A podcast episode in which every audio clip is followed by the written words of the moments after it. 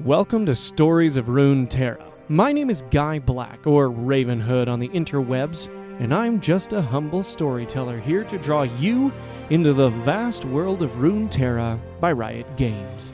The Riot Games community has crafted a incredible universe where card sharks swim in the waters and on land. Each week, we jump into the Riot Games universe and narrate something from the world of Runeterra off of the Riot Games universe site. Think of this entire thing as a audiobook of League stories and lore by yours truly. This week's story is Twisted Fate, the Card Master. And now, my attempt at a terrible impression. It's not gambling if you can't lose. Twisted Fate is an infamous card sharp and swindler who has gambled and charmed his way across much of the known world, earning the enmity and admiration of the rich and foolish alike. He rarely takes things seriously, greeting each day with a mocking smile and an insouciant swagger. In every possible way, Twisted Fate always has an ace up his sleeve. And for those of you who are like me and don't know what the word insouciant means, it's your word of the day today. It means showing a casual lack of concern or indifferent. Insouciant. There you go. The more you know. Thanks for tuning in to this week's Legends of, or I guess not Legends of Runeterra. I've been playing way too much of that today. Gotta love me some super combo Jhin decks in uh, the Path of Champions. Anyway, thanks for tuning in for this week's Stories of Runeterra. Appreciate you all jumping in here. Uh, hopefully you, you like that. I haven't gotten any requests as of late, or if I have, then they have been lost in everything that I'm trying to keep track of. So again, if you guys have champions that you're interested in having me read the stories of, please hit me up on Instagram, TikTok, uh, Twitter, uh, if you're still there, um, and wherever else to let me know what champs we should do next. I'm just kind of going with the Bilgewater theme and what I feel like doing. A little bit of, uh, however. Anyway, let's get back in there. Born to the nomadic river folk of the Serpentine Delta, the boy Tobias Felix quickly learned what it was to be an outsider. Tolerated for the exotic goods they peddled, but shunned for their strange traditions, his people found only short welcomes wherever they berthed their colorful river barks. His elders would shrug and say this was just the way of the world, but the obvious prejudice always stuck in Tobias' craw. He found his true calling in the gambling tents, between games of chance and skill like Mort Wheel and Stabberscotch, when he first picked up a deck of playing cards. Many years earlier, his superstitious grandfather had shown him how to read omens in the shuffling cut, while his aunt had later taught him how to read all an opponent's tells. Between the two, Tobias took to the high stakes game of crack in hand like an old master. He could almost feel each card's place in the deck and follow their movements through each successive hand. He was often accused of cheating, but it was difficult for anyone to explain exactly how. Finally, one night, a group of men who'd lost their fortunes to young Tobias returned in the dead of night to settle the score. They came bearing cudgels and, emboldened by cheap rot gut, went from tent to tent in their search for him, beating down any of the river folk who got in their way. Fearing for his life, Tobias turned and fled into the darkness. When dawn came, the lad sheepishly crept back to find his people breaking down the camp. No one would look him in the eye. He had thought only of himself, and left others to face the consequences of his actions. Though he begged and pleaded with them all, Tobias was exiled for what he had done. With his whole world falling apart around him, he watched helplessly as the barks left, leaving him alone on the river bank with nothing but his grandfather's worn deck of cards clutched in his hand. He grew to manhood as a drifter, trawling the gambling halls of every settlement he came to, using his preternatural skill to earn enough coin to survive. That Tobias was able to relieve the boastful, the arrogant, and the cruel of their cash was just an added bonus, though he was always careful to let his marks win at least a few hands here and there. Across one table, he met a deplorable fellow named Malcolm Graves. Each recognizing a kindred soul, Tobias and Graves quickly joined forces, and the two of them spent years running various dubious endeavors across the northeastern coastal towns and beyond. With every con, swindle, and heist, Tobias felt the pull of the cards growing stronger, and he knew it was more than mere gambler's luck that had guided him. His people had always waved away concerns over primitive magic and cartomancy, but now Tobias began to seek out ever more dangerous means to bend the cards to his will. That search ended badly when a particular daring heist went wrong.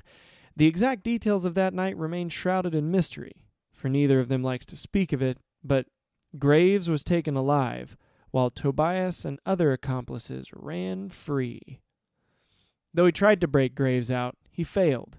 Instead, seeking to begin again, he returned his birth name to the river's waters and took another Twisted Fate. After that, Twisted Fate continued to ply his criminal trade in the high parlors and low dens of every city he visited. Though without his partner to help him, he tended to find himself cornered far more often. Indeed, he was imprisoned with great fanfare too many times to count, yet no cell ever seemed able to hold him for long.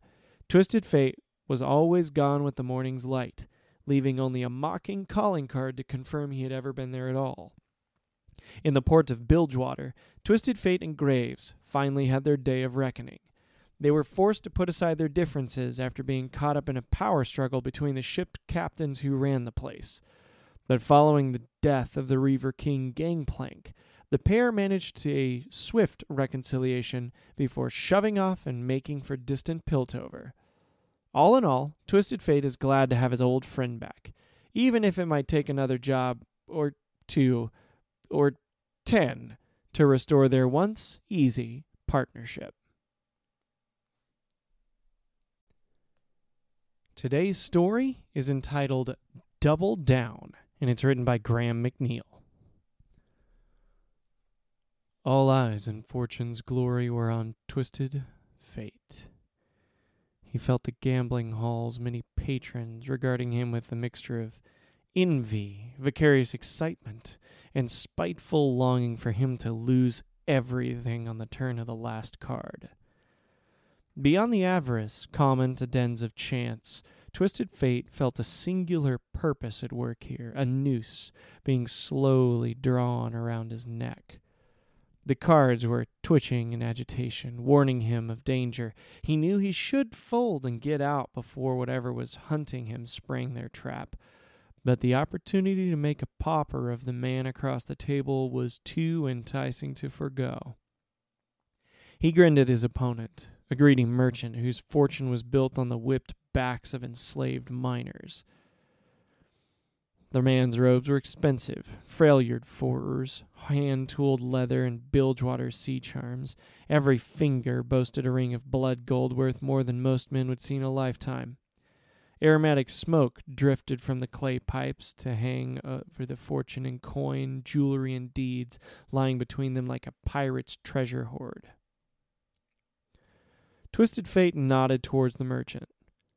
I do believe it's your call, Master Henmar. I'm aware of the rules, River Rat, said Henmar, as Twisted Fate ran his tattooed fingers in a repeating spiral pattern on the backs of the cards. And do not think that any of your fancy sleight of hand is going to work to distract me into making an error of judgment.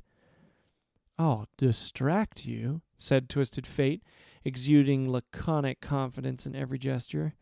I declare I would never stoop to such low and dishonorable ruse. No? Then why is it your eye keeps darting from the table? said Henmar. Listen closely. I have negotiated with the best of them, and I know the tale of a desperate man when I see it. Twisted Fate gave a sly grin, swapping the cards between his hands and theatrically doffing his wide brimmed hat. You're sharp, sir. I can see that, he said, sweeping his gaze across the gathered crowd. The usual collection of hangers on, men and women, hoping that whoever won might be generous to those nearby. The cards trembled as Twisted Fate's eyes fell upon certain individuals, and he felt his mouth fill with the rancid flavor of sour milk. He'd long learned to trust that reaction as a sign of imminent bedlam. Ah, there. A man with an eye patch and a flame haired woman. They were almost certainly armed and well aware of his slippery nature. Did he know them? Probably not. Were they working for Henmar, protecting his assets? Eh, unlikely. A man like Henmar would make it obvious who he'd brought. Bounty hunters, then. The cards were growing ever more alarmed in Twisted Fate's hands. He slipped them together and placed them flat on the table. You have a look that tells me you know you've already lost, said Henmar with the tone of a man who believes everyone to be his inferior. Then, uh, let's. Let's say we make this a little bit more interesting, sir, replied Twisted Fate, spreading the cards in a fan and watching as the hunters eased closer. Care to, uh, double down? Are you able to cover that much? asked Henmar suspiciously. Oh, easily, said Twisted Fate, locking his gaze with the merchant and lifting a heavy pouch of coins from the voluminous pockets of his long coats. Can you? Henmar licked his lips and snapped his fingers.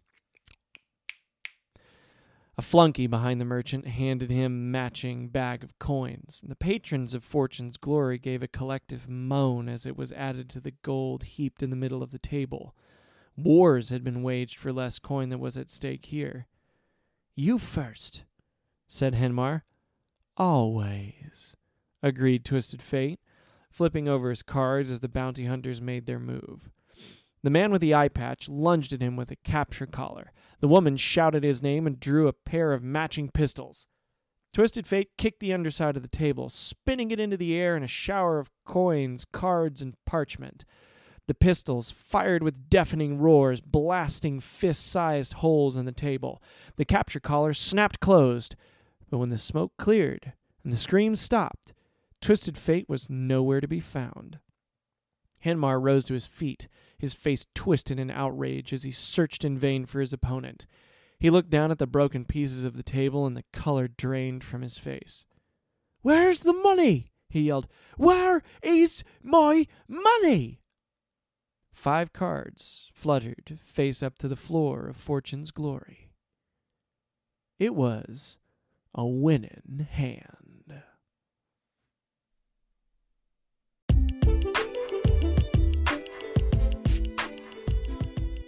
Thanks for listening to this week's Stories of Runeterra.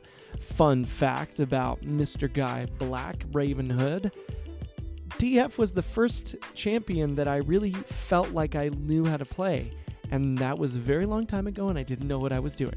Needless to say, I am uh, no longer a TF main, but the reason I picked him, I actually grew up working on a ranch uh, in southern Arizona for quite some time.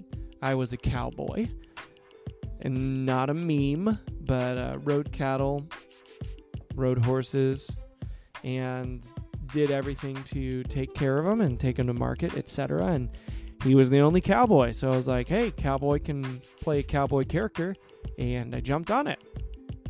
So there you go. Fun little fact about me. Thanks for listening and catch me up next week. Let me know if there's any champs you guys want to do. You're great. Stay true, pursue virtue, become better people, and I'll catch you on the flip side.